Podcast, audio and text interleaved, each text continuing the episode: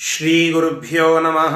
हरिः ॐ नारायणाय परिपूर्णगुणाणमाय विश्वोदयस्थितिलयो नियतिप्रदाय ज्ञानप्रदाय विबुधासुरसौख्यदुःखसत्कारणाय वितताय नमो नमस्ते। जयति हरिरचिन्त्यः सर्वदेवैकवन्द्यः परमगुरुरभीष्ट वाप्तितः सज्जनानाम्। ನಿಖಿಲ ಗುಣಗಣಾಣೋ ನಿತ್ಯ ನಿರ್ಮುಕ್ತ ದೋಷಃ ಸರಸಿಜನಯನೋಸೌ ಶ್ರೀಪತಿರ್ಮಾನದೂನಃ. ಅಸ್ಮದ್ಗುರು ಸಮಾರಂಭಾಂ ಟೀಕಾಕೃತ್ಪಾದ ಮಧ್ಯಮಾಂ ಶ್ರೀಮದಾಚಾರ್ಯ ಪರ್ಯಂತಾಂ ವಂದೇ ಗುರು ಪರಂಪರಾಂ ವಿದ್ಯಾಪೀಠ ವಿಧಾತಾರಂ ಗುರುಪರಂಪರಾಂ. ಚಂದಿರಂ ವಿದ್ಯಾರ್ಥಿ ವತ್ಸಲಂ ವಂದೇ ಮಹಾಮಹಿಮಸದ್ಗುರುಂ. ಗುರುಭ್ಯೋ ನಮಃ ಹರಿ ಓಂ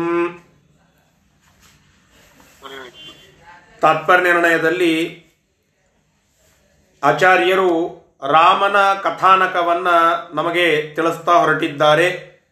ಅದರಲ್ಲಿ ರಾಮನ ಅವತಾರದ ಹಿನ್ನೆಲೆಯನ್ನು ನಿನ್ನೆ ದಿನ ತಿಳಿಸಿ, ಮುಂದೆ ರಾಮನನ್ನ ಸೇವಿಸಲಿಕ್ಕೆ, ಅರ್ಥಾತ್ ಅವನನ್ನ ಆರಾಧನ ಮಾಡುವ ಉದ್ದೇಶದಿಂದ ಯಾವೆಲ್ಲ ದೇವತೆಗಳು ಅವತಾರವನ್ನು ಮಾಡಿದರು ಎಂಬುವುದನ್ನ ವಿಸ್ತಾರವಾಗಿ ತಾತ್ಪರ್ಯ ನಿರ್ಣಯ ನಮಗೆ ತಿಳಿಸಿಕೊಡುತ್ತದೆ.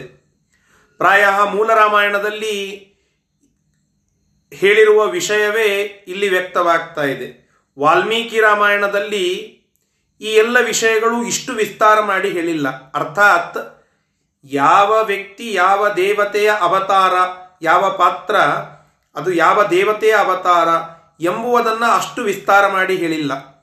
ಆದರೆ ಆಚಾರ್ಯರು ಮೂಲ ರಾಮಾಯಣದ ಅನೇಕ ವಿಷಯಗಳನ್ನು ಇಲ್ಲಿ ನಿರ್ಣಯ ಮಾಡಿ ನಮಗೆ ತಿಳಿಸಿ ಹೇಳುತ್ತಾ ಇದ್ದಾರೆ. ಯಾವ ದೇವತೆ ಯಾವ ಪಾತ್ರದಲ್ಲಿ ಇಲ್ಲಿ ಬಂದ, ಪರಮಾತ್ಮನ ಸೇವೆಯನ್ನು ಮಾಡಿದ ಎಂಬುವುದನ್ನು ಸವಿಸ್ತಾರವಾಗಿ ನಮಗೆ ತಿಳಿಸಿಕೊಡುತ್ತಾ ಇದ್ದಾರೆ. ಅದನ್ನು ಇವತ್ತಿನ ದಿನ ನಾವು ತಿಳಿದುಕೊಳ್ಳೋಣ. ಶ್ರೀ ಗುರುಭ್ಯೋ ನಮಃ ಹರಿ ಓಂ ಮುಂದಿನ ಶ್ಲೋಕ ತದಾಜ್ಞೆಯ ದೇವಗಣಾ ಬಭೂವಿರೇ तदाद्यया देवगणा बभूविरे ಪುರೈವ ಪಶ್ಚಾದಪಿ ತಸ್ಯ ಭೂಮ್ನಃ परैव पश्चादपि तस्य भूम्ना ನಿಷೇವಣಾಯೋರು ಗ- ಗುಣಸ್ಯ ವಾನರೇ निषेवणायोरुगुणस्य वानरे ಶ್ವಥೋ ನರೇಷ್ವೇವ ಚ ಪಶ್ಚಿ ಪಶ್ಚಿಮೋದ್ಭವಾಃ ततो नरेष्वेव च पश्चिमोद्भवाः ಅನಂತರದಲ್ಲಿ ಪರಮಾತ್ಮನ ಜನ್ಮ ಅರ್ಥಾತ್ ಪ್ರಾದುರ್ಭಾವ ಆದಂತಹ ವಿಷಯವನ್ನ ಹಿಂದೆ ಹೇಳಿದರು ಆ ಪರಮಾತ್ಮನ ಆಜ್ಞಾನುಸಾರವಾಗಿ ಪರಮಾತ್ಮನನ್ನ ನಿಷೇವಣಾಯ ಅವನನ್ನ ಆರಾಧಿಸಬೇಕು ಅವನ ಸೇವೆಯನ್ನು ಮಾಡಬೇಕು ಎಂಬುವ ಒಂದು ಉದ್ದೇಶದಿಂದ ದೇವಗಣ ಬಹುವೀರೆ ದೇವತೆಗಳ ಗುಂಪು ಭೂಮಿಯ ಮೇಲೆ ಅವತಾರವನ್ನ ಮಾಡಿತು. ಕೆಲವರು ವಾನರರಾಗಿ ಬಂದರು. ಇನ್ನು ಕೆಲವರು ನರರಾಗಿ ಬಂದರು. ಹನುಮಂತ, ಸುಗ್ರೀವ, ಮೈಂದ, ವಿವಿಧ ಇವೆಲ್ಲ ವಾನರರಾಗಿ ಬಂದಂತಹ ಕೆಲವು ದೇವತೆಗಳಿವರು. ಇನ್ನು ಲಕ್ಷ್ಮಣ, ಭರತ ಮೊದಲಾದಂಥವರು ಅವರು ಮನುಷ್ಯರಾಗಿ ಅವತಾರವನ್ನು ಮಾಡಿದಂಥವರು. ಅಂದರೆ ಪರಮಾತ್ಮನನ್ನ ಸೇವೆ ಮಾಡಲಿಕ್ಕಾಗಿ ಕೆಲವು ವಾನರರು, ಕೆಲವರು ನರರ ರೂಪದಲ್ಲಿ ಅವತಾರವನ್ನು ಮಾಡಿದರು. ಇನ್ನ ವಾನರೇಶು ಪುರೈವ ತಥಾ ಪಶ್ಚಾತ್ತಪಿ ಬಬುವಿದೆ ವಾನರರಲ್ಲಿ ಕೆಲವರು ದೇವರ ಅವತಾರಕ್ಕಿಂತ ಮೊದಲಿಗೆ ಕೆಲವರು ದೇವರ ಅವತಾರಕ್ಕಿಂತ ನಂತರದಲ್ಲಿ, ಅವತಾರವಾದ ನಂತರದಲ್ಲಿ ಜನ್ಮವನ್ನು ತಾಳಿದ್ದಾರೆ. ಆದರೆ ವಾನರರ ಲೆಕ್ಕ ತಗೊಂಡಾಗ ಅತಿ ಹೆಚ್ಚು ವಾನರರು ಪರಮಾತ್ಮನ ಅವತಾರಕ್ಕಿಂತ ಮುಂಚಿತವಾಗಿ ಅವತಾರ ಮಾಡಿದ್ದು. ವಿವಿಧ ಮೈಂದ ಹನುಮಂತ ಮೊದಲಾದಂಥವರು ಪರಮಾತ್ಮನ ಅವತಾರಕ್ಕಿಂತ ಮುಂಚಿತವಾಗಿ ಅವತಾರವನ್ನು ಮಾಡಿದಂತಹ ದೇವತೆಗಳು. ಆದರೆ ಮನುಷ್ಯರಾಗಿ ಅವತಾರವನ್ನ ಮಾಡಿದ ದೇವತೆಗಳ ಲೆಕ್ಕಕ್ಕೆ ಬಂದರೆ ಪರಮಾತ್ಮನ ನಂತರದಲ್ಲಿಯೇನೇ ಹೆಚ್ಚು ದೇವತೆಗಳು ಮನುಷ್ಯ ರೂಪದಿಂದ ಅವತಾರವನ್ನ ಮಾಡಿದ್ದು. ಇದು ಅಲ್ಲಿ ಇರುವಂತಹ ವಿಶೇಷ ಅಂಶ ಎಂಬುವುದನ್ನ ನಮಗೆ ಇಲ್ಲಿ ತಿಳಿಸಿಕೊಡ್ತಾ ಇದ್ದಾರೆ. ತಾತ್ಪರ್ಯ ಏನು ಅಂತಂದ್ರೆ, ವಾನರರು ಕೆಲವರು ಪರಮಾತ್ಮನಿಗಿಂತ ಮುಂಚಿತವಾಗಿ ಬಂದಂಥವರಿದ್ದಾರಲ್ಲ ಅವರ ಸಂಖ್ಯೆಯೇ ಹೆಚ್ಚು. ಸುಮ್ಮನೆ ಕೆಲವರು ಅಂಗದ ಮೊದಲಾದಂಥವರು ಮಾತ್ರ ಪರಮಾತ್ಮನ ಅವತಾರದ ನಂತರದಲ್ಲಿ ಅವತಾರ ಮಾಡಿದ ವಾನರರು. ಆದರೆ ಮನುಷ್ಯರಾಗಿ ಅವತಾರ ಮಾಡಿದ ದೇವತೆಗಳ ಲೆಕ್ಕಕ್ಕೆ ಬಂದರೆ ರಾಮನ ನಂತರದಲ್ಲಿಯೇ ಹೆಚ್ಚು ಜನ ಅವತಾರ ಮಾಡಿದ್ದುಂಟು. ಎಲ್ಲೋ ಕೆಲವು ದಶರಥ ಮೊದಲಾದಂಥವರು ಮೊದಲಿಗೆ ಅವತಾರ ಮಾಡಿದ್ದಾರೆ ಅನ್ನ ಬಿಟ್ಟರೆ ನಂತರದಲ್ಲಿಯೇ ಹೆಚ್ಚು ಜನ ಅವತಾರ ಮಾಡಿದ್ದು ಮನುಷ್ಯರಾಗಿ. ವಾನರರಾಗಿ ಮೊದಲು ಹೆಚ್ಚು ಜನ, ನಂತರ ಕೆಲವು ಜನ. ಈ ವಿಶೇಷವನ್ನ ಈ ಶ್ಲೋಕ ನಮಗೆ ತಿಳಿಸಿಕೊಡ್ತಾ ಇದೆ. ಒಟ್ಟಿನಲ್ಲಿ ಎಲ್ಲ ದೇವತೆಗಳು ಪರಮಾತ್ಮನನ್ನ ಸೇವೆ ಮಾಡಬೇಕು ಎಂಬುವ ಉದ್ದೇಶಕ್ಕಾಗಿ ಆಯಾ ರೂಪಗಳನ್ನು ತೆಗೆದುಕೊಂಡು ಪರಮಾತ್ಮನ ಅಜ್ಞಾನುಸಾರವಾಗಿ ಅವತಾರ ಮಾಡಿದರು ಎಂಬುವುದನ್ನ ಇಲ್ಲಿ ನಮಗೆ ತಿಳಿಸಿಕೊಡ್ತಾ ಇದ್ದಾರೆ. ಸರಿ, ಇಷ್ಟು ಈ ಶ್ಲೋಕದ ಒಂದು ಭಾವಾರ್ಥ. ಇದರ ಶಬ್ದಶಃ ಅರ್ಥವನ್ನ ಈಗ ನೋಡೋಣ. ಭೂಮ್ನಃ ತಸ್ಯ ಉರುಗಣಸ್, ಉರುಗುಣಸ್ಯ. ತಸ್ಯ ಭೂಮ್ನಃ ಉರುಗುಣಸ್ಯ. ಭೂಮ್ನಃ ಅಂದರೆ ಶ್ರೇಷ್ಠರಾಗಿರ್ತಕ್ಕಂತಹ ಉರುಗುಣಸ್ಯ, ಶ್ರೇಷ್ಠವಾದ ಗುಣಗಳ ಸಮೂಹವನ್ನ ಉಳ್ಳಂತಹ ತಸ್ಯ. ಆ ರಾಮನ, ರಾಮ ದೇವರ ನಿಷೇವಣಾಯ. ಅವನನ್ನ ಸೇವೆ ಮಾಡಬೇಕು, ಅವನ ಸೇವೆಯನ್ನು ನಾವು ಮಾಡಬೇಕು ಎಂಬುವ ಉದ್ದೇಶಕ್ಕಾಗಿ. ನಿಷೇವಣಾಯ ಉರುಗುಣಸ್ಯ ಅಂತ ಇದೆಯಲ್ಲ ಉರುಗುಣಸ್ಯ ತಸ್ಯ ಭೂಮ್ನಃ ನಿಷೇವಣಾಯ. ಸಾರ್ವಭೌಮನಾಗಿರ್ತಕ್ಕಂತಹ ಅನೇಕ ಉರು, ಅಂದ್ರೆ ಬಹಳ ದೊಡ್ಡ ಪ್ರಮಾಣದ ಗುಣಗಳ ಸಮೂಹವನ್ನ ಹೊಂದಿರುವಂತಹ ಆ ರಾಮನ ತಸ್ಯ, ಆ ರಾಮನ ನಿಷೇವಣಾಯ. ಅವನನ್ನ ಸೇವೆ ಮಾಡುವ ಉದ್ದೇಶದಿಂದ ದೇವಗಣ ಬಭೂವಿರೆ. ದೇವತೆಗಳ ಗುಂಪು ಅದು ಅವತಾರವನ್ನ ಮಾಡಿತು. ಹೇಗೆ ಅವತಾರವನ್ನ ಮಾಡಿತು ಅಂತ ಕೇಳಿದರೆ ಇಲ್ಲಿ ಹೇಳುತ್ತಾ ಇದ್ದಾರೆ. ವಾನರೇಶು ಪುರೈವ. ವಾನರರಲ್ಲಿ ಹೆಚ್ಚಾಗಿ ಪುರಾ ಏವ ಮೊದಲಿಗೇನೆ, ಅಂದ್ರೆ ರಾಮನ ಅವತಾರಕ್ಕಿಂತ ಮೊದಲಿಗೇನೆ ಬಬುಹುವಿದೆ. ಅಂದ್ರೆ ಅವನಿಗಿಂತ ಮೊದಲೇನೆ ಅವತಾರವನ್ನ ಮಾಡಿದ್ದು. ತಥಾ ಪಶ್ಚಾತ್ತಪಿ, ಕೆಲವರು ಅನಂತರದಲ್ಲಿಯೂ ಅವತಾರ ಮಾಡಿದ್ದುಂಟು. ಅದಕ್ಕೆ ಟಿಪ್ಪಣಿಕಾರರು ಬರೀತಾರೆ, ಮೈಂದ ವಿವಿಧ ಸುಗ್ರೀವ ವಾಲಿ ಮತ್ತು ಇತ ಹನುಮಂತ ಇವರೆಲ್ಲ ವಾನರರು. ಇವರು ಪರಮಾತ್ಮನ ಅವತಾರಕ್ಕಿಂತ ಮುಂಚಿತವಾಗಿಯೇನೆ ಬಂದಂಥವರು. ಇನ್ನು ಅಂಗದ ಮೊದಲಾದಂಥವರು ಪರಮಾತ್ಮನ ನಂತರದಲ್ಲಿ ಬಂದಂತಹ ಕೆಲವೇ ಕೆಲವು ವಾನರರು. ಅದಕ್ಕಾಗಿ ಮೊದಲಿಗೆ ಪುರೈವ ಅಂತ ಹೇಳಿದ್ದಾರೆ. ಮೊದಲಿಗೇನೆ ಹೆಚ್ಚು ಜನ ಅವತಾರ ಮಾಡಿದ್ದು. ಪಶ್ಚಾತ್ತಪಿ ಕೆಲವರು ನಂತರದಲ್ಲಿಯೂ ಅವತಾರ ಮಾಡಿದ್ದುಂಟು ಅಂತ. ಇನ್ನ ನರೇಶು ನರರಲ್ಲಿ ಹೆಚ್ಚಾಗಿ ಪಶ್ಚಿಮೋದ್ಭವಾಹ. ಆ ರಾಮನ ಅವತಾರದ ನಂತರದಲ್ಲಿಯೇನೆ ಬಂದಂಥವರು ಎಂಬುದಾಗಿ ಈ ವಿಶೇಷಾಂಶವನ್ನು ಇಲ್ಲಿ ನಮಗೆ ತಿಳಿಸಿಕೊಡ್ತಾ ಇದ್ದಾರೆ. ಸರಿ, ಮುಂದೆ ಯಾವ ಯಾವ ದೇವತೆಗಳು ಬಂದರು ಎಂಬುವುದನ್ನು ವಿಸ್ತಾರ ಮಾಡಿ ಹೇಳುತ್ತಾ ಹನುಮಂತ ದೇವರ ಒಂದು ಅವತಾರದ ವಿಷಯವನ್ನ ಇಲ್ಲಿ ನಮಗೆ ತಿಳಿಸಿಕೊಡ್ತಾ ಇದ್ದಾರೆ ಮುಂದಿನ ಶ್ಲೋಕದಲ್ಲಿ. ಅದನ್ನು ನೋಡೋಣ. सदेवतानां प्रथमो गुणाधिको। सदेवतानां प्रथमो गुणाधिको। बभूव नाम्ना हनुमान् प्रभञ्जनः। बभूव नाम्ना हनुमान् प्रभञ्जना। स्वसम्भव केसरिणो ग्रहे प्रभुर्। स्वसम्भव केसरिणो ग्रहे प्रभुर् ಬಭೂವ ವಾಲಿ ಸ್ವತ ಏವ ವಾಸವಃ बभूव वाली स्वत एव वासव ಅಲ್ಲಿ ಯಾರ್ಯಾರ ಜನನ ಆಯಿತು ಯಾವ ಯಾವ ದೇವತೆಗಳು ಅಲ್ಲಿ ಪರಮಾತ್ಮನ ಸೇವೆಗೆಂದು ಹುಟ್ಟಿ ಬಂದರು ಅಂತ ಕೇಳಿದರೆ ಅದಕ್ಕೆ ಉತ್ತರ ರೂಪವಾಗಿ ಮುಂದಿನ ಶ್ಲೋಕಗಳನ್ನು ಹೇಳುತ್ತಾ ಹೊರಟಿದ್ದಾರೆ ಅಲ್ಲಿ ಮೊದಲಿಗೆ ಮ್, ಆದ್ಯ ಪ್ರಥಮ ಅಂದರೆ ಶ್ರೇಷ್ಠರಾಗಿರ್ತಕ್ಕಂತಹ ಆದ್ಯರಾದ ಗುಣಗಳಿಂದ ಅಧಿಕರಾಗಿರ್ತಕ್ಕಂತಹ, ಆ, ಪ್ರಭಂಜನ, ವಾಯುದೇವರು ಸಮರ್ಥರಾಗಿರುವಂಥವರು. ಅವರು ಕೇಸರಿ ಎನ್ನುವ ಒಬ್ಬ ಕಪಿ ಮತ್ತು ಅಂಜನಾದೇವಿ ಎನ್ನುವ ಆ ಕಪಿ ಪತ್ನಿ. ಇವರಲ್ಲಿ ಅವತಾರವನ್ನ ಮಾಡಿ ಹನುಮಂತ ಎಂಬುದಾಗಿ ಹೆಸರನ್ನ ಪಡೆದು ಅವತಾರವನ್ನ ಮಾಡಿ ಪರಮಾತ್ಮನ ಸೇವೆಗೆಂದ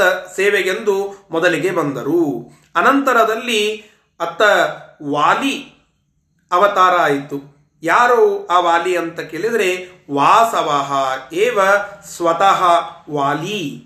ಅಂದ್ರೆ ಇಂದ್ರದೇವರೇ ಸ್ವತಃ ಆ ವಾಲಿಯಾಗಿ ಅವತಾರವನ್ನ ಮಾಡಿದರು. ಸ್ವಂತವಾಗಿ ಅವರು ಬಂದರು ಅಂತ ತಾತ್ಪರ್ಯ. ಅದರ ಅರ್ಥ ಏನು ಅಂತಂದ್ರೆ, ಅವರ ತಂದೆ ತಾಯಿಯ ಕುರಿತಾಗಿ ಹೆಚ್ಚು ಪ್ರಸ್ತಾಪ ಇಲ್ಲ. ರಾಮಾಯಣದಲ್ಲಿ ಹೆಚ್ಚು ಅತ್ತ ಪ್ರಸ್ತಾಪ ಇಲ್ಲ. ಅರ್ಥಾತ್ ದೇವತಾ ಸಂಭೂತರಂತೇನಲ್ಲ. ವಿಶೇಷವಾದಂತಹ ಮನುಷ್ಯೋತ್ತಮರು ಆ ವಾಲಿ ಮತ್ತು ಸುಗ್ರೀವರನ್ನ ಪಡೆದದ್ದು ಅಂತ ತಾತ್ಪರ್ಯ. ಹೀಗಾಗಿ ಸ್ವತಃ ಆ ಇಂದ್ರದೇವರೇ ಅಲ್ಲಿ ವಾಲಿಯಾಗಿ ಪ್ರಾದುರ್ಭಾವಗೊಂಡಿದ್ದಾರೆ ಅಂತ ಹೇಳಿ ಇಷ್ಟು ಈ ಶ್ಲೋಕವನ್ನ ಇಲ್ಲಿ ಹೇಳುತ್ತಾ ಇದ್ದಾರೆ. ಈ ಶ್ಲೋಕದ ಭಾವಾರ್ಥ ಇಷ್ಟು. ಇದರ ಒಂದು ವಿಶೇಷ ಅಂಶವನ್ನ ಟಿಪ್ಪಣಿಕಾರರು ಬರೀತಾರೆ. ಏನು ಅಂತಂದ್ರೆ, ಅಂಜನಾದೇವಿ ಯಾರು? ಮತ್ತೆ ಕೇಸರಿ ಅನ್ನುವ ಕಪಿ ಯಾರು? ಅಂತ ಕೇಳಿದರೆ, ಕೇಸರಿ ಅನ್ನುವ ಕಪಿ ಮರುದ್ದೇವತೆಯ ಒಂದು ಅವತಾರ. ಮತ್ತು ಅಂಜನಾದೇವಿ ಯಾರು ಅಂತ ಕೇಳಿದರೆ ಒಬ್ಬ ಅಪ್ಸರಾ ಸ್ತ್ರೀ. ಅವಳ ಹೆಸರು ಏನು ಅಂತ ಕೇಳಿದರೆ ಇಲ್ಲಿ ಬರೀತಾರೆ ಪುಂಜಕ ಅಂತ ಹೇಳಿ. ಅಂಜನಾತ್ವೇನ ಸಂಜಾತ, ಮಂಜುಳಾ ಪುಂಜಕಸ್ಥಲಿ ಅಂತ ಹೇಳಿ ಸಂಗ್ರಹ ರಾಮಾಯಣದಲ್ಲಿ ಬರುವ ಒಂದು ಶ್ಲೋಕ ಅದನ್ನು ಉಲ್ಲೇಖ ಮಾಡಿ ಹೇಳುತ್ತಾ ಇದ್ದಾರೆ. ಪುಂಜಕಸ್ಥಲಿ ಅನ್ನುವಂತಹ ಒಬ್ಬ ಅಪ್ಸರಾ ಸ್ತ್ರೀ ಅಂಜನಾದೇವಿಯಾಗಿ ಬಂದಿರುತ್ತಾಳೆ. ಮತ್ತು ಕಪಿ ಯಾರು ಆ ಕೇಸರಿ ಅನ್ನುವ ಕಪಿ ಯಾರು ಅಂತಂದ್ರೆ ಒಬ್ಬ ಮರುದ್ದೇವತೆಯ ಅವತಾರ. ಹೀಗಾಗಿ ಆ ಮರುದ್ದೇವತೆಯ ಮತ್ತು ಅಪ್ಸರಾ ಸ್ತ್ರೀಯ ಒಂದು ವಿಶೇಷ ತಪಸ್ಸಿನ ಫಲವಾಗಿ ಅಲ್ಲಿ ವಾಯುದೇವರು ಹನುಮಂತನಾಗಿ ಅವತಾರವನ್ನ ಮಾಡುತ್ತಾರೆ ಎಂಬುವಂತಹದ್ದು ಇಲ್ಲಿ ನಮಗೆ ಗಮನಾರ್ಹವಾದಂತಹ ವಿಷಯ. ಹೀಗಾಗಿ ವಾಯುದೇವರು ವಿಶೇಷವಾಗಿ ಅವತಾರ ಮಾಡುವಾಗ ಪ್ರತಿ ಅವತಾರಕ್ಕೂ ಮೂರೂ ಅವತಾರದಲ್ಲಿಯೂ ಕೂಡ ಆ ಶ್ರೇಷ್ಠವಾದ ತಪಸ್ಸನ್ನು ಮಾಡಿದಂತಹ ಶುದ್ಧರಾದ ಆ ಅನೇಕ ರಥಗಳಿಂದ ವಿಮಲೀಚಕಾರ ಅಂತ ಬರೀತಾರಲ್ಲ, ವಿಮಲರಾದಂತಹ ಆ ತಂದೆ ತಾಯಿಗಳನ್ನ ಆರಿಸಿ ಅವರನ್ನ ನಿಮಿತ್ತ ಮಾಡಿ ವಾಯುದೇವರು ಅಲ್ಲಿ ಅವತಾರವನ್ನ ಮಾಡಿದ್ದು ನಾವು ಕೇಳುತ್ತೇವೆ. ಹೀಗಾಗಿ ವಾಯುದೇವರಂತಹ ಮಕ್ಕಳನ್ನ, ಅರ್ಥಾತ್ ವಾಯುದೇವರನ್ನ ಅಲ್ಲಿ ವಾಯುದೇವರ ಅವತಾರಕ್ಕೆ ನಾವು ನಿಮಿತ್ತರಾಗಬೇಕು ಅಂದರೆ ಎಷ್ಟು ಶುದ್ಧಿ ಬೇಕು ಎಂಬುದು ಇಲ್ಲಿ ನಾವು ತಿಳಿದುಕೊಳ್ಳಬೇಕು. ಒಂದು ಮರುದೇವತೆ ಮತ್ತು ಅಪ್ಸರಾ ಸ್ತ್ರೀಯರು, ಅವರು ದೇವತಾ ಸಂಭೂತರು, ಅವರು ವಿಶೇಷ ಪ್ರಾರ್ಥನೆಯನ್ನು ಮಾಡಿದ್ದು ಮತ್ತು ಹಿನ್ನೆಲೆಯನ್ನು ಹೇಳುತ್ತಾರೆ. ಒಮ್ಮೆ ಭರದ್ವಾಜಾದಿ ಋಷಿಗಳಿಗೆ ಏನೋ ಒಂದು ತಪಸ್ಸಿಗೆ ಅಡೆತಡೆಯಾಗಿತ್ತು. ಆ ತಪಸ್ಸಿಗೆ ಅಡೆತಡೆಯಾದಾಗ ಈ ಕೇಸರಿ ಅನ್ನುವ ಕಪಿ ಅಲ್ಲಿ ಹೋಗಿ ವಾನರ ಶ್ರೇಷ್ಠ, ಅವನು ಅಲ್ಲಿ ಹೋಗಿ ಅಡತಣೆ ಮಾಡ್ತಾ ಇದ್ದಂತಹ ರಾಕ್ಷಸರನ್ನ ಸಂಹಾರ ಮಾಡಿರ್ತಾನೆ. ಆ ಎಲ್ಲ ಋಷಿಗಳ ಹಾರೈಕೆ ಇರುತ್ತದೆ. ಅಂಜನಾದೇವಿ ಒಳ್ಳೆ ತಪಸ್ಸನ್ನ ಮಾಡಿ, ಆ, ವಾಯುದೇವರಿಂದ ವಿಶೇಷವಾದ ಅನುಗ್ರಹವನ್ನ ಪಡೆದು, ಆ ವಾಯುದೇವರನ್ನೇ ಮಕ್ಕಳನ್ನಾಗಿ ಪಡೆದುಕೊಳ್ಳುವ ಭಾಗ್ಯವನ್ನ ಪಡೆದುಕೊಂಡಿರ್ತಾಳೆ. ಹೀಗಾಗಿ ಇವೆಲ್ಲ ನೋಡಿದರೆ ಏನು ಗೋಚರ ಆಗ್ತದೆ ಅಂತಂದ್ರೆ ವಾಯುದೇವರಂತಹ ಮಕ್ಕಳು, ಅರ್ಥಾತ್ ಸ್ವಲ್ಪ ಈಗ ಹೆಚ್ಚಿಗೆ ಅಷ್ಟು ಪುಣ್ಯ ಇಲ್ಲ ಅನ್ನೋದಕ್ಕೆ ಸ್ವಲ್ಪ ಕೂಡಿಸಿಕೊಳ್ಳಿ.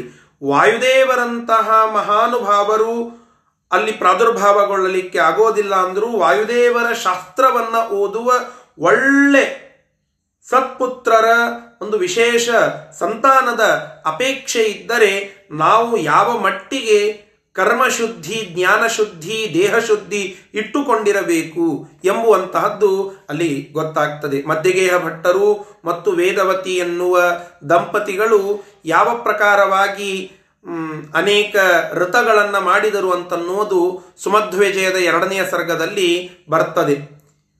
ಭಾರೀಯಾದಂತಹ ಋತವನ್ನು ಮಾಡಿ ವಿಶೇಷವಾಗಿ ಅನಂತೇಶ್ವರನನ್ನು ಸೇವೆ ಮಾಡಿ ಹನ್ನೆರಡು ವರ್ಷಗಳ ಕಾಲ ಸೇವೆ ಮಾಡಿ ಶುದ್ಧಿಯನ್ನು ಪಡೆದಿದ್ರು ಅಂತ ಅಲ್ಲಿ ಬರ್ತದೆ. ಅಂತಹ ಶ್ರೇಷ್ಠ ತಪಸ್ಸಿನ ಫಲದ ರೂಪವಾಗಿ ವಾಯುದೇವರು ಅಲ್ಲಿ ಅವತಾರವನ್ನ ಮಾಡಿದ್ದು ಎಂಬುದಾಗಿ ನಾವು ಕೇಳುತ್ತೇವೆ.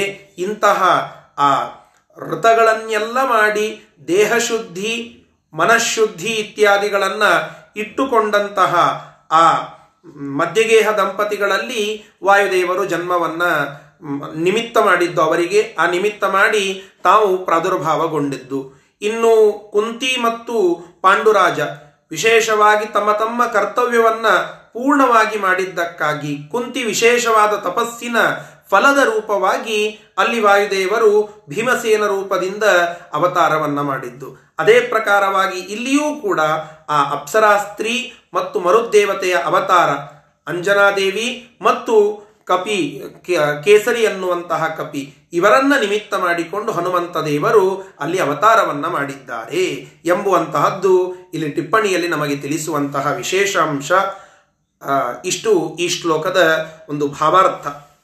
ಇದರ ಶಬ್ದಶಃ ಅರ್ಥವನ್ನ ಈಗ ನೋಡಿ.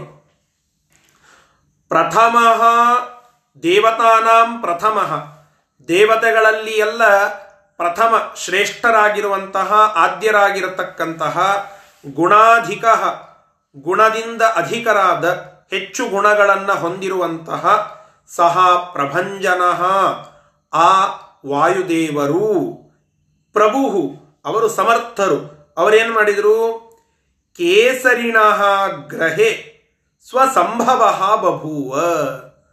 ಕೇಸರಿ ಎಂಬುವ ಒಬ್ಬ ಮರುದೇವತೆಯ ಅವತಾರ ಆ ಕೇಸರಿ ಎನ್ನುವಂತಹ ವಾನರನ ಗ್ರಹೆ. ನಿನ್ನೆ ಹೇಳಿದ್ದೆ ಗ್ರಹೆ ಅಂದ್ರೆ ಕುಟುಂಬ, ಹೆಂಡತಿ ಅಂತ ಅರ್ಥ.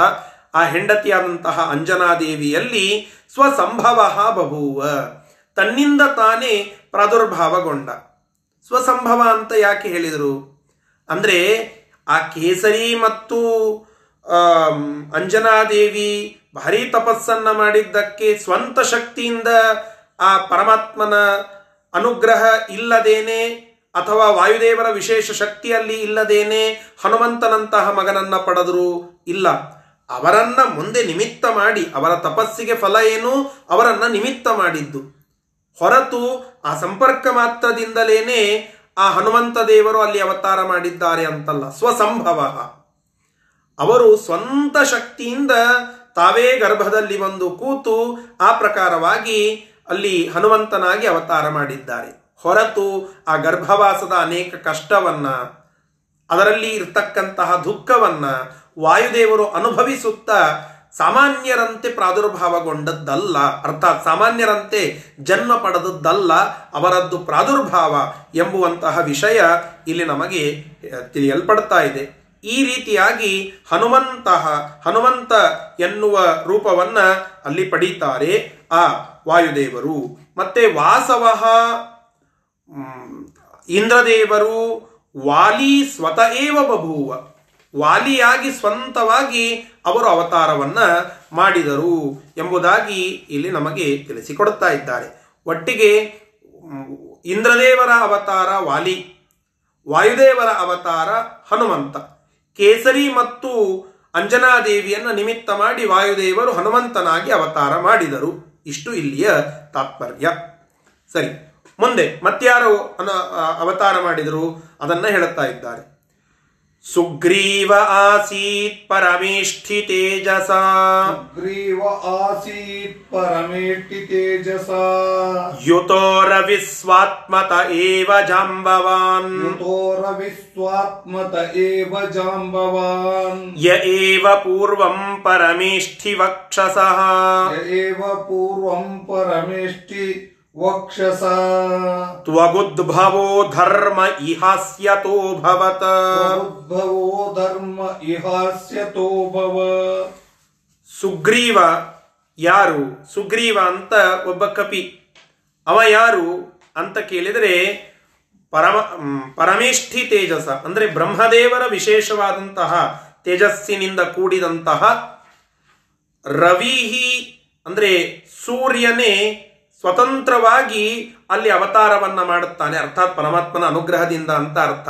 ಆದರೆ ಅವರ ತಂದೆ ತಾಯಿ ಅಷ್ಟು ಪ್ರಸಿದ್ಧವಾದಂತಹ ಯಾರೋ ದೇವತೆಯ ರೂಪ ಅಂತ ಅಲ್ಲ. ಸ್ವಾತ್ಮತಃ ತನ್ನಿಂದ ತಾನೇ ಸುಗ್ರೀವನಾಗಿ ಆ ಅವತಾರವನ್ನ ಮಾಡುತ್ತಾನೆ ಸೂರ್ಯ.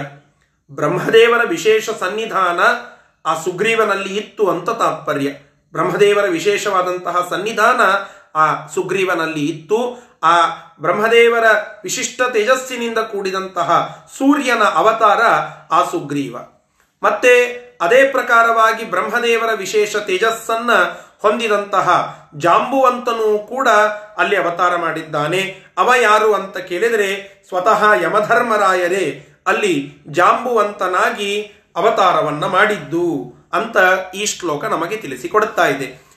ಹನುಮಂತ ದೇವರು ವಾಯುದೇವರ ಅವತಾರ. ವಾಲಿ ಇಂದ್ರದೇವರ ಅವತಾರ ಯಮಧರ್ಮ ಜಾಂಬುವಂತನಾಗಿ ಇಲ್ಲಿ ಬಂದದ್ದು. ಮತ್ತು ಸುಗ್ರೀವ ಸೂರ್ಯನ ಅವತಾರ. ಸುಗ್ರೀವನಲ್ಲಿ ಮತ್ತು ಆ ಆ, ಈ ಜಾಂಬುವಂತನಲ್ಲಿ ಬ್ರಹ್ಮದೇವರ ವಿಶೇಷ ಸನ್ನಿಧಾನ ಇತ್ತು. ಇಷ್ಟು ಈ ಶ್ಲೋಕದ ಒಂದು ಭಾವಾರ್ಥ. ಸರಿ ಇದರ ಶಬ್ದಾರ್ಥವನ್ನ ಈಗ ನೋಡೋಣ.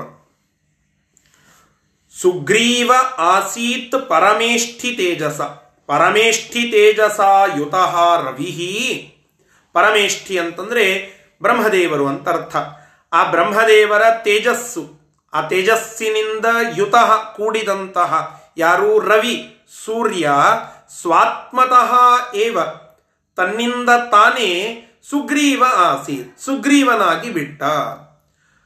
ಯಹ ಪೂರ್ವಂ ಯಾವನು ಪೂರ್ವದಲ್ಲಿ ಪರಮೇಷ್ಠಿ ವಕ್ಷಸಃ ತ್ವಗುದ್ಭವ.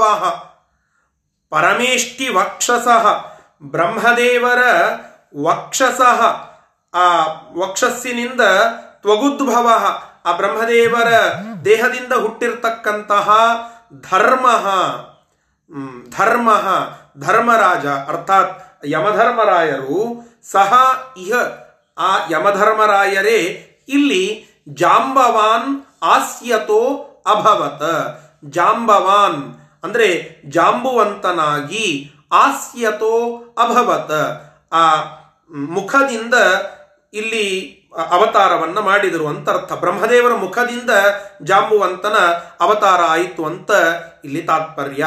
ಆ ಪ್ರಕಾರವಾಗಿ ಇಲ್ಲಿ ಜಾಂಬುವಂತನ ಜನ್ಮ ಆಯಿತು, ಸುಗ್ರೀವನ ಜನ್ಮ ಆಯಿತು. ಇವರೆಲ್ಲ ದೇವರ ವಿಶೇಷ ಸೇವೆಗೆಂದು ಬಂದಂತಹ ವಾನರರು. ಇಲ್ಲಿ ನಾವು ತಿಳಿದುಕೊಳ್ಳಬೇಕಾಗಿದ್ದು ದೇವತೆಗಳಿಗೆ ಅನೇಕ ಜನ್ಮಗಳುಂಟು. ಅರ್ಥಾತ್ ಅನೇಕ ಜನ್ಮ ಅಂತಂದರೆ ಅನೇಕ ಅವತಾರಗಳುಂಟು. ಏಕಕಾಲಕ್ಕೆ ಬಂದಿರತಕ್ಕಂತಹ ಉದಾಹರಣೆಗಳುಂಟು. ಅಲ್ರಿ ಯಮಧರ್ಮರಾಜ ಹಿಂದಕ್ಕೆ ಬೇರೆ ಕಡೆಗೆ ಹುಟ್ಟಿದ್ದ ಅಂತ ಒಂದು ಕಡೆಗೆ ಬರುತ್ತದೆ, ಸೂರ್ಯ ಮತ್ತೊಂದು ಕಡೆಗೆ ಹುಟ್ಟಿದ್ದ ಅಂತ ಬರುತ್ತದೆ, ವಿವಸ್ವಾನ್ ಅಂತ ಬರುತ್ತದೆ. ಮತ್ತು ಅಲ್ಲೂ ಸೂರ್ಯನೇ ಅಂತೀರಿ, ಇಲ್ಲೂ ಸೂರ್ಯನೇ ಅಂತೀರಿ, ಹೇಗೆ ಅಂತ ಕೇಳಿದರೆ, ಅಲ್ಲಿ ಉತ್ತರ ಏನು ಅಂತಂದರೆ ದೇವತೆಗಳು ಅನೇಕ ಬಾರಿ ಜನ್ಮವನ್ನು ಪರಮಾತ್ಮನ ಅಜ್ಞಾನುಸಾರವಾಗಿ ತೆಗೆದುಕೊಂಡದ್ದುಂಟು.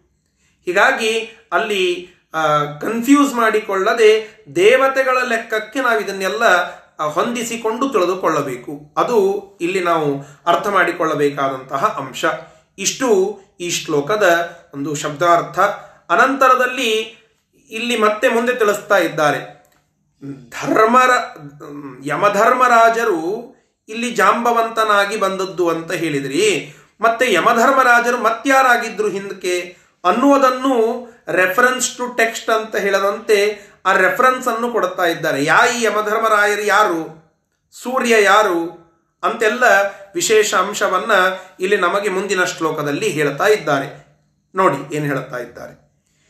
य एव सूर्यात् पुनरेव संज्ञया। एव सूर्यात् पुनरेव संज्ञया। नाम्नायमो दक्षिणधिक्प आसीत्। नाम्नायमो दक्षिणधिक्प आसीत्। सजाम्बवान् दैवतकार्यदर्शिना सजाम्बवान् दैवतकार्यदर्शिना पुरैव सृष्टो मुकतः स्वयम्भुवा पुरैव सृष्टो मुकतः स्वयम्भुवा ನೋಡ್ರಿ, ಈಗ ಏನು ಹೇಳಿದವಲ್ಲ, ಈ ಧರ್ಮರಾಜರು, ಅಂದ್ರೆ ಈ ಯಮಧರ್ಮ, ಸೂರ್ಯನಿಂದ ಸಂಜ್ಞಾದೇವಿಯ ಮೂಲಕವಾಗಿ ಮತ್ತೆ ಯಮನಾಗಿ ಬಂದಂತಹದ್ದುಂಟು. ದಕ್ಷಿಣ ದಿಕ್ಪಾಲಕರಾದಂತಹ ಯಮ ಅಲ್ಲಿ ಬಂದಂತಹದ್ದುಂಟು. ಅಂದ್ರೆ ಸೂರ್ಯಪುತ್ರನಾಗಿ ಯಮ ಬಂದದ್ದುಂಟು. ಅದಕ್ಕಿಂತ ಪುನರೇವ ಅಂತ ಹೇಳಿದ್ದಾರಲ್ಲ, ಇದರ ಅರ್ಥ ಏನು? ಅಂದರೆ ಬ್ರಹ್ಮದೇವರಿಂದ ಮೊಟ್ಟ ಮೊದಲ ಧರ್ಮ, ಧರ್ಮರಾಜರ, ಅರ್ಥಾತ್ ಯಮಧರ್ಮನ ಒಂದು ಅವತಾರ. ಈಗ ದೇವತಾ ಸೃಷ್ಟಿಯ ವಿಷಯವನ್ನು ನಾವು ಹಿಂದೆ ಅಂತ ಕೇಳಿದ್ವಲ್ಲ, ಅಲ್ಲಿ ಯಮ ಬ್ರಹ್ಮನಿಂದ ಹುಟ್ಟಿದ್ದಾನೆ ಅಂತ ಬಂತು. ಈ ಬ್ರಹ್ಮನ ಒಂದೊಂದು ಅಂಗಗಳಿಂದ ಒಬ್ಬೊಬ್ಬ ದೇವತೆಯ ಜನ್ಮವಾಯಿತು ಅಂತ ಪದ್ಮ ಸೃಷ್ಟಿಯ ಸಂದರ್ಭದಲ್ಲಿ ನಾವು ಕೇಳಿದ್ದೇವಲ್ಲ, ಅಲ್ಲಿ ಮೊಟ್ಟ ಮೊದಲಿಗೆ ಯಮಧರ್ಮರಾಜರು ಹೊರಬಂದದ್ದು, ಅಲ್ಲಿ ಸೃಷ್ಟರಾದದ್ದು ಬ್ರಹ್ಮದೇವರಿಂದ. ಅನಂತರದಲ್ಲಿ ನಂತರದಲ್ಲಿ ಪುನಃ ಏವ, ಅಲ್ಲಿ ಬಂತು ಪುನರೇವ. ಪುನರೇವ ಮತ್ತೆ ಸೂರ್ಯ ಮತ್ತು ಸಂಜ್ಞಾದೇವಿಯ ಮಗನಾಗಿ ಯಮ ಬಂದ, ಆ ಯಮ ದಕ್ಷಿಣ ದಿಕ್ಪಾಲಕನಾಗಿ ಹೊರಬಂದ, ಅರ್ಥಾತ್ ಪ್ರಸಿದ್ಧನಾದ.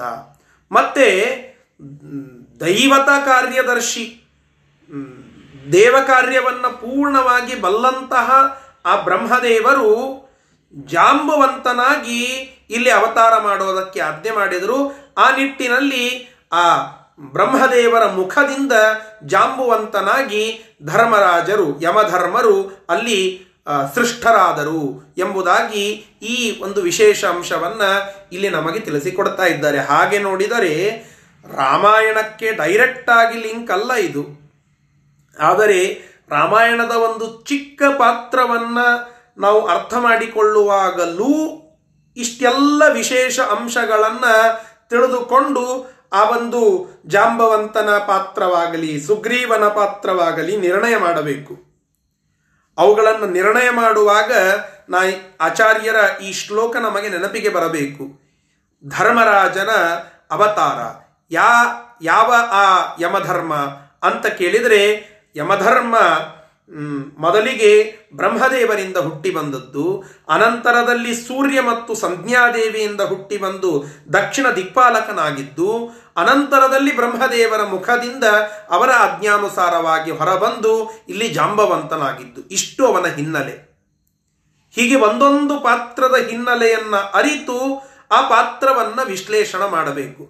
ಹಾಗೆಯೇ ಮಾಡಲಿಕ್ಕೆ ಹೋದರೆ ಆ ಒಂದು ಮೂಲ ಕೃತಿಯ ಆಶಯಕ್ಕೆ ಧಕ್ಕೆ ಬಂದಂತಾಗ್ತದೆ. ಅದಕ್ಕಾಗಿ ಆಚಾರ್ಯರ ನಿರ್ಣಯ ಅಷ್ಟು ಮಹತ್ವ ಮಹತ್ವದ ಒಂದು ಪಾತ್ರವನ್ನ ವಹಿಸ್ತದೆ. ಒಂದು ಎಪಿಕ್ ಅನ್ನ ಓದುವ ಸಮಯಕ್ಕೆ ನಾವು ಇಷ್ಟೆಲ್ಲ ಹಿನ್ನೆಲೆಯನ್ನು ಇಟ್ಟುಕೊಳ್ಳಬೇಕು.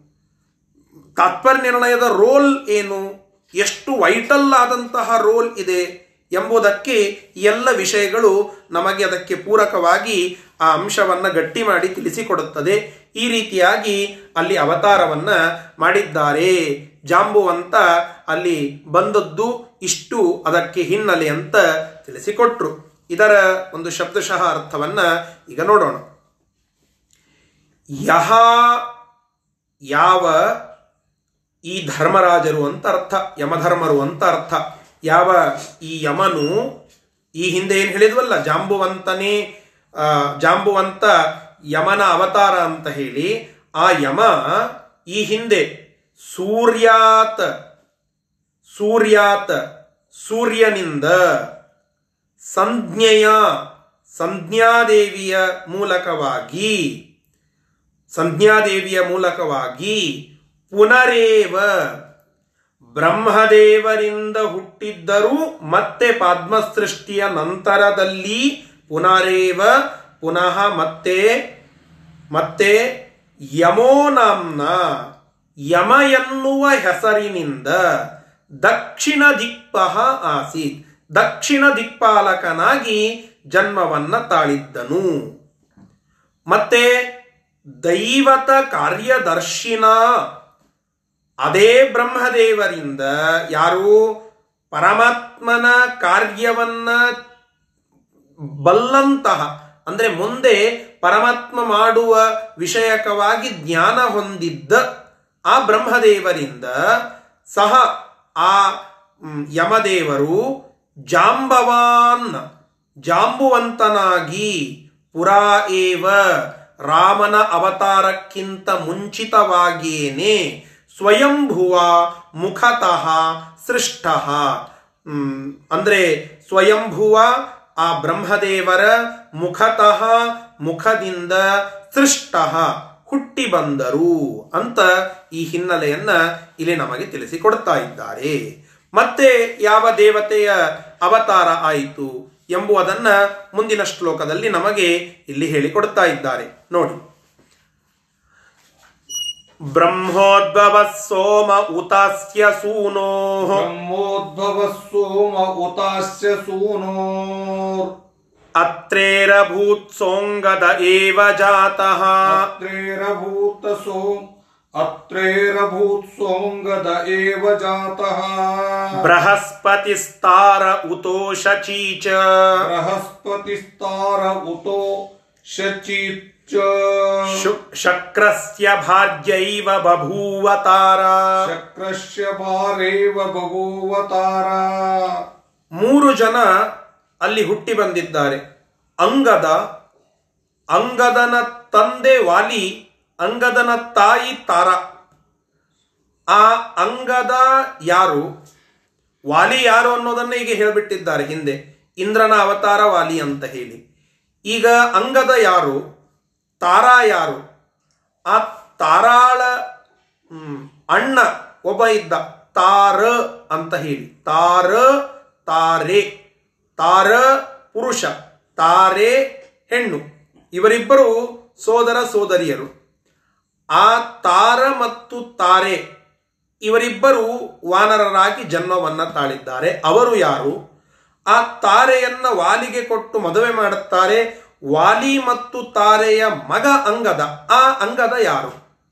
ಅಂದರೆ ಅಂಗದ ತಾರೆ, ತಾರ, ಮೂರು ಮಂದಿಯ ಸ್ವರೂಪ ಯಾವುದು ಅಂತನ್ನೋದು ನಮಗೆ ಬೇಕಾಗಿದೆ. ಅದನ್ನ ವಿಸ್ತಾರ ಮಾಡಿ ಆಚಾರ್ಯರು ಈ ಶ್ಲೋಕದಲ್ಲಿ ಹೇಳುತ್ತಾ ಇದ್ದಾರೆ. ಮೊದಲಿಗೆ ಅಂಗದ ಯಾರು ಅಂತ ಕೇಳಿದರೆ ಯಾವ ವ್ಯಕ್ತಿ ಬ್ರಹ್ಮದೇವರಿಂದ ಹುಟ್ಟಿ ಅನಂತರದಲ್ಲಿ ಆ ಬ್ರಹ್ಮದೇವರ ಮಗನಾಗಿ ಇರ್ತಕ್ಕಂತಹ ಅತ್ರಿ ಋಷಿಗಳಿಂದ ಹುಟ್ಟಿ ಬಂದಂತಹ ಒಂದು ಪ್ರಮೇಯ ಉಂಟೋ, ಅಂತಹ ಆ ಚಂದ್ರ, ಹೌದು, ಚಂದ್ರ ಬ್ರಹ್ಮದೇವರ ಕಿವಿಯಿಂದ ಹುಟ್ಟಿ ಬಂದ ಅಂತ ನಾವು ಈ ಹಿಂದೆ ವಿಷಯವನ್ನ ಕೇಳಿದ್ದೇವೆ ಪದ್ಮ ಸೃಷ್ಟಿಯ ಸಮಯಕ್ಕೆ.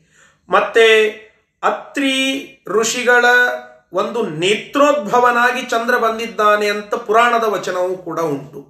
ಅತ್ರಿ ಋಷಿಗಳ ಕಣ್ಣಿನಿಂದ ಚಂದ್ರ ಹುಟ್ಟಿ ಬಂದ ಅಂತ ಬರುತ್ತದೆ. ಬ್ರಹ್ಮದೇವರ ಕಿವಿಯಿಂದ ಮೊದಲಿಗೆ ಹುಟ್ಟಿ ಬಂದ ಅಂತ ಬರುತ್ತದೆ. ಹೀಗಾಗಿ ಬ್ರಹ್ಮೋದ್ಭವ ಅಂತ ಮೊದಲಿಗೆ ಇಟ್ಟಿದ್ದಾರೆ. ಮುಂದೆ ಅಸ್ಯ ಸೂನೋಹೋ ಅತ್ರೇರಭೂತ. ಅತ್ರಿಯಲ್ಲಿ ಅನಂತರದಲ್ಲಿ ಮತ್ತೆ ಬಂದ. ಅವನ ಹಿಸ್ಟ್ರಿ ಇದು. ಚಂದ್ರ ಮೊದಲಿಗೆ ಬ್ರಹ್ಮೋದ್ಭವ, ಅನಂತರದಲ್ಲಿ ಅತ್ರಿಯಿಂದ ಹುಟ್ಟಿ ಬಂದದ್ದು. ಆ ಚಂದ್ರನೇ ಇಲ್ಲಿ ಅಂಗದನಾಗಿ ಹುಟ್ಟಿ ಬಂದಿದ್ದಾನೆ. ಅಂಗದ ಯಾರು ಅಂತಂದ್ರೆ ಚಂದ್ರನ ಅವತಾರ. ಆ ಅಂಗದ ಅವನ ತಂದೆ ವಾಲಿ, ತಾಯಿ ತಾರೆ. ಆ ತಾರೆ ಯಾರು ಅಂತ ಕೇಳಿದ್ರೆ ಬೃಹಸ್ಪತಿ ತಾರ ಅನ್ನೋ ಅವತಾರದಿಂದ ಬಂದಿದ್ದಾನೆ. ಆ ತಾರನ ತಂಗಿಯಾಗಿ ಇಲ್ಲಿ ಇಂದ್ರನ ಹೆಂಡತಿಯಾದಂತಹ ಶಚಿದೇವಿ ತಾರಾ ಆಗಿ ಇಲ್ಲಿ ಅವತಾರವನ್ನ ಮಾಡಿದ್ದಾಳೆ. ಆ ತಾರ ಮತ್ತು ತಾರೆಯರು ಅಣ್ಣ ತಂಗಿಯರಾಗಿ ಅವತಾರ ಮಾಡಿ ವಾನರರಾಗಿದ್ದಾರೆ ಪರಮಾತ್ಮನ ಸೇವೆಗಾಗಿ. ಆ ತಾರೆ ಅಥವಾ ತಾರಾದೇವಿ, ಅವಳು ಶಚಿದೇವಿಯ ಅವತಾರ. ಇಂದ್ರನ ಅವತಾರರಾಗಿರ್ತಕ್ಕಂತಹ ವಾಲಿಯ ಒಟ್ಟಿಗೆ ಮದುವೆ ಆಗ್ತದೆ. ಆ ಇಂದ್ರ ಶಚಿಯರ ಮಕ್ಕಳಾಗಿ ಅರ್ಥಾತ್ ಅರ್ಥಾತ್ ತಾರಾದೇವಿ ಮತ್ತು ಇತ್ತ ವಾಲಿಯ ಮಗನಾಗಿ ಚಂದ್ರ ಅಂಗದ ಇಲ್ಲಿ ಹುಟ್ಟಿ ಬಂದಿದ್ದಾನೆ. ಇಷ್ಟು ಇಲ್ಲಿರುವಂತಹ ಒಂದು ವಿಷಯ. ಸರಿ, ಇದರ ಶಬ್ದಶಃ ಅರ್ಥವನ್ನ ಈಗ ನೋಡೋಣ. ಬ್ರಹ್ಮೋದ್ಭವ ಸೋಮಃ. ಬ್ರಹ್ಮದೇವರಿಂದ ಮೊಟ್ಟ ಮೊದಲಿಗೆ ಹುಟ್ಟಿ ಬಂದಂತಹ ಚಂದ್ರ, ಅಂದ್ರೆ ಮೊದಲ ಅವತಾರದಲ್ಲಿ, ಮೊದಲಿಗೆ ಪದ್ಮ ಸೃಷ್ಟಿಯಲ್ಲಿ ಬ್ರಹ್ಮದೇವರಿಂದ ಹುಟ್ಟಿ ಬಂದಂತಹ ಚಂದ್ರನು ಸೋಮ ಅಂದ್ರೆ ಚಂದ್ರ ಅಂತ ಅರ್ಥ. ಉತ ಅನಂತರದಲ್ಲಿ ಅಸ್ಯ ಆ ಬ್ರಹ್ಮದೇವರ ಸೂನೋಹೋ ಮಗನಾಗಿ ಇರ್ತಕ್ಕಂತಹ ಅತ್ರೇಹೆ, ಅತ್ರಿ ಋಷಿಗಳ ಅವರಿಂದ ಅಭೂತ್ ಹುಟ್ಟಿ ಬಂದಂತಹ ಆ ಚಂದ್ರನು ಇಲ್ಲಿ ಅಂಗದ ಏವ ಜಾತಃ. ಅವನೇ ಅಂಗದನಾಗಿ ಜನ್ಮವನ್ನ ತಾಳಿದ್ದಾನೆ. ಮತ್ತು ಬೃಹಸ್ಪತಿ ತಾರ, ಬೃಹಸ್ಪತಿ, ಬೃಹಸ್ಪತ್ಯಾಚಾರ್ಯರು ತಾರನಾಗಿ ಅವತಾರ ಮಾಡಿದ್ದಾರೆ. ಉತಃ ಮತ್ತೆ ಶಚಿ, ಯಾರು? ಶಕ್ರಸ್ಯ ಭಾರ್ಯ ಏವ ಶಚಿ. ಶಕ್ರ ಅಂದ್ರೆ ಇಂದ್ರ. ಇಂದ್ರನ ಹೆಂಡತಿಯಾಗಿರ್ತಕ್ಕಂತಹ ಶಚೀದೇವಿ, ಅವಳು ತಾರಾ ಬಭೂವ ತಾರಾದೇವಿಯಾಗಿ ಇಲ್ಲಿ ಅವತಾರವನ್ನ ಮಾಡಿದ್ದಾಳೆ. ಇಷ್ಟು ಈ ಶ್ಲೋಕದ ಶಬ್ದಶಃ ಅರ್ಥ. ಅನಂತರದಲ್ಲಿ ಇಲ್ಲಿ ನಮಗೆ ಆ ಬೃಹಸ್ಪತ್ಯಾಚಾರರು ಅವತಾರವನ್ನ ಮಾಡಿದರು ಅಂತ ಹೇಳಿದ್ರಲ್ಲ ಅದರ ವಿಷಯಕವಾಗಿ ಸ್ವಲ್ಪ ವಿಶೇಷ ಅಂಶಗಳನ್ನ ಇಲ್ಲಿ ನಮಗೆ ತಿಳಿಸಿಕೊಡುತ್ತಾ ಇದ್ದಾರೆ. ಬೃಹಸ್ಪತ್ಯಾಚಾರ್ಯರು ಯಾರು? ಅವರು ಮೊದಲಿಗೆ ಅವತಾರ ಮಾಡಿದ್ದೇನು? ಅವರ ಹಿನ್ನೆಲೆ ಏನು ಅದನ್ನು ಮುಂದಿನ ಶ್ಲೋಕದಲ್ಲಿ ಹೇಳುತ್ತಾ ಇದ್ದಾರೆ. ಅದನ್ನು ನೋಡೋಣ. बृहस्पतिर्ब्रह्म सुतोऽपि पूर्वम्। बृहस्पतिर्ब्रह्म सुतोऽपि पूर्वम्। सहैव शच्यामनसोऽभिजातः सहैव शच्यामनसोऽभिजातः ब्रह्मोद्भवस्याङ्गिरसः सुतोऽभूत् ब्रह्मोद्भवस्याङ्गिरसो रसः सुतोऽभूर् भूर् ಮರೀಚಜಸ್ಯೈವ ಶಚೀಪುಲೋಮ್ನಃ मरीचजस्यैव शची पुलोम्ना ನೋಡಿ ಎಷ್ಟು ಡೀಪ್ ಆಗಿ ಅವತಾರಗಳ ವರ್ಣನವನ್ನ ಆಚಾರ್ಯರು ಮಾಡುತ್ತಾ ಇದ್ದಾರೆ ಬೃಹಸ್ಪತಿಗಳು ಮೊದಲಿಗೆ ಬ್ರಹ್ಮಸುತರು ಬ್ರಹ್ಮನಿಂದಲೇನೆ ಹುಟ್ಟಿದಂಥವರು ಮತ್ತು ಹೇಗೆ ಹುಟ್ಟಿದ್ದಾರೆ ಅಂತಂದ್ರೆ ಶಚೀಜೆ ದೇವಿಯನ್ನು ಕೂಡಿಕೊಂಡು ಹುಟ್ಟಿದ್ದಾರೆ. ಅಂದ್ರೆ ಶಚೀಜೆ ಶಚಿ ಶಚೀದೇವಿಯ ಸೋದರರಾಗಿ ಬೃಹಸ್ಪತಿಗಳು ಬ್ರ- ಬ್ರಹ್ಮದೇವರ ಮನಸ್ಸಿನಿಂದ ಹುಟ್ಟಿದಂಥವರು. ಈ ಹಿಂದೆ ಪದ್ಮಸೃಷ್ಟಿಯ ವಿಚಾರಕವಾಗಿ ಚಿಂತನೆ ಮಾಡುವಾಗ ಇದು ಬಂದಿದೆ. ಬ್ರಹ್ಮದೇವರ ಮನಸ್ಸಿನಿಂದ ಹುಟ್ಟಿದಂಥವರು ಶಚೀದೇವಿ ಮತ್ತು ಬೃಹಸ್ಪತ್ಯಾಚಾರ್ಯರು. ಅಂತಹ ಬೃಹಸ್ಪತ್ಯಾಚಾರ್ಯರು ಮುಂದೆ ಅಂಗೀರಸ ಸುತೋಭೂತ್ ಅಂಗೀರಸ ಸುತೋಭೂತ್ ಬ್ರಹ್ಮದೇವರಿಂದಲೇನೆ ಹುಟ್ಟಿದ ಅಂಗೀರಸರ ಮಕ್ಕಳಾಗಿ ಮತ್ತೆ ಜನ್ಮವನ್ನ ತಾಳಿದ್ದಾರೆ ಬೃಹಸ್ಪತ್ಯಾಚಾರ್ಯರು. ಮುಂದೆ ಈ ಶಚೀದೇವಿ ಇದ್ದಾಳಲ್ಲ, ಇವಳು ಬ್ರಹ್ಮದೇವರ ಮನಸ್ಸಿನಿಂದ ಹುಟ್ಟಿದ್ದಳು. ಅನಂತರದಲ್ಲಿ ಮರೀಚಿ ಎನ್ನುವ ಋಷಿಗಳ ಮಕ್ಕಳಾಗಿರ್ತಕ್ಕಂತಹ ಪುಲೋಮ್ನ ಎಂಬುವಂತವರಿಂದ ಶಚೀದೇವಿ ಮತ್ತೆ ಹುಟ್ಟಿ ಬಂದಿದ್ದಳು. ಆ ಶಚೀದೇವಿ ಮತ್ತು ಬೃಹಸ್ಪತಿಗಳು ಇಲ್ಲಿ ತಾರ, ತಾರೆ ಆಗಿ ಜನ್ಮವನ್ನ ತಾಳಿದ್ದಾರೆ. ಇಷ್ಟು ಅವರ ಹಿನ್ನೆಲೆ. ನೋಡಿ, ಒಬ್ಬ ದೇವತೆಯ ಅವತಾರದ ಹಿನ್ನೆಲೆಯನ್ನು ತಿಳಿಸುವಾಗ ಕೊಳವಾರ ಪಟ್ಟಿ ಅಂತೇವಲ್ಲ ನಾವು. ಅವರ ಹಿಂದೆ ಅವರ ಹಿಂದೆ ಅವರ ಹಿಂದೆ ಅವರ ಹಿಂದೆ ಹೀಗೆ ಪೂರ್ಣವಾಗಿ ಆ ಎಲ್ಲ ವಿಷಯಗಳನ್ನು ಕೆದಕಿ ತಂದು ನಮ್ಮ ಮುಂದೆ ಇಡುತ್ತಾರೆ ಆಚಾರ್ಯರು. ಇದು ಆಚಾರ್ಯರು ಹೇಳುವಂತಹ ಪರಿ. ಇದನ್ನ ನಾವು ಇಲ್ಲಿ ತಿಳಿದುಕೊಳ್ಳಬೇಕು. ಇಷ್ಟು ಈ ಶ್ಲೋಕದ ಒಂದು ಭಾವಾರ್ಥ, ಇದರ ಶಬ್ದಶಃ ಅರ್ಥವನ್ನ ಈಗ ತಿಳಿದುಕೊಳ್ಳೋಣ. ಬೃಹಸ್ಪತಿ ಬ್ರಹ್ಮಸುತಃ. ಬೃಹಸ್ಪತಿಗಳಾದರೂ, ಬೃಹಸ್ಪತ್ಯಾಚಾರ್ಯರಾದರೂ ಬ್ರಹ್ಮದೇವರ ಮಕ್ಕಳು. ಪೂರ್ವದಲ್ಲಿ ಬ್ರಹ್ಮದೇವರ ಮಕ್ಕಳು. ಶಚ್ಯಾಸಹೈವ ಮನಸೋಭಿಜಾತ. ಅವರು ಶಚೀದೇವಿಯಿಂದ ಕೂಡಿಕೊಂಡು ಬ್ರಹ್ಮದೇವರ ಮನಸ್ಸಿನಿಂದ ಹುಟ್ಟಿದಂಥವರು. ಅಂದರೆ ಬೃಹಸ್ಪತಿಗಳು ಮತ್ತು ಶಚೀದೇವಿ ಬ್ರಹ್ಮದೇವರ ಮನಸ್ಸಿನಿಂದ ಹುಟ್ಟಿದಂತಹ ಅಣ್ಣ ತಂಗಿಯರು. ಅರ್ಥಾತ್ ಅವರು ಸೋದರ ಸೋದರಿಯರು. ಮತ್ತೆ ಆ ಬೃಹಸ್ಪತಿಗಳು ಬ್ರಹ್ಮದೇವರ ಬ್ರಹ್ಮದೇವರಿಂದ ಹುಟ್ಟಿದ ಮೇಲೆ ಬ್ರಹ್ಮೋದ್ಭವಸ್ಯ ಅಂಗೀರಸಃ ಸುತಃ ಅಭೂತ್. ಅನ್ವಯ ಮಾಡಿಕೊಳ್ಳಿ. ಬ್ರಹ್ಮೋದ್ಭವಸ್ಯ. ಬ್ರಹ್ಮೋದ್ಭವಸ್ಯ. ಬ್ರಹ್ಮದೇವರಿಂದ ಹುಟ್ಟಿದಂತಹ ಅಂಗೀರಸಃ. ಅಂಗೀರಸರ ಸುತಃ ಅಭೂತ. ಆ ಋಷಿಗಳ ಮಕ್ಕಳಾಗಿ ಮತ್ತೆ ಜನ್ಮವನ್ನ ತಾಳಿದ್ದಾರೆ. ಇತ್ತ ಮರೀಚಿಜ ಪುಲೋಮ್ನಃ. ಮರೀಚಿಯಿಂದ ಹುಟ್ಟಿದಂತಹ ಪುಲೋಮ್ನನ ಮಗಳಾಗಿ ಶಚಿ ಅಭೂತ. ಶಚಿ ದೇವಿಯು ಎರಡನೇ ಬಾರಿ ಜನ್ಮವನ್ನ ತಾಳಿದ್ದಾಳೆ. ಅಂತಹ ಬೃಹಸ್ಪತ್ಯಾಚಾರ್ಯರು ಮತ್ತು ಶಚಿದೇವಿ ಇಲ್ಲಿ ಅವತಾರವನ್ನ ಮಾಡಿದ್ದಾರೆ ಎಂಬುದಾಗಿ ಈ ಶ್ಲೋಕ ನಮಗೆ ತಿಳಿಸಿಕೊಡ್ತಾ ಇದೆ. ಇಂತಹ ಆ ಬೃಹಸ್ಪತಿಗಳ ಮತ್ತು ಶಚಿದೇವಿಯ ಅವತಾರದ ವಿಶೇಷವನ್ನ ಇಲ್ಲಿ ನಮಗೆ ತಿಳಿಸಿಕೊಡ್ತಾ ಇದ್ದಾರೆ. ಮುಂದೆ ಅಶ್ವಿನಿ ದೇವತೆಗಳು ವಿವಿಧ ಮತ್ತು ಮೈಂದರಾಗಿ ಅವತಾರವನ್ನ ಮಾಡಿದ್ದಾರೆ. ಆ ವಿಷಯವನ್ನ ಮುಂದಿನ ಶ್ಲೋಕದಲ್ಲಿ ಹೇಳುತ್ತಾರೆ. ಅದನ್ನ ನಾಳೆ ದಿನ ಮತ್ತೆ ಮುಂದುವರಿಸೋಣ. ಶ್ರೀ ಕೃಷ್ಣಾರ್ಪಣಮಸ್ತು ಹರಯೇ ನಮಃ.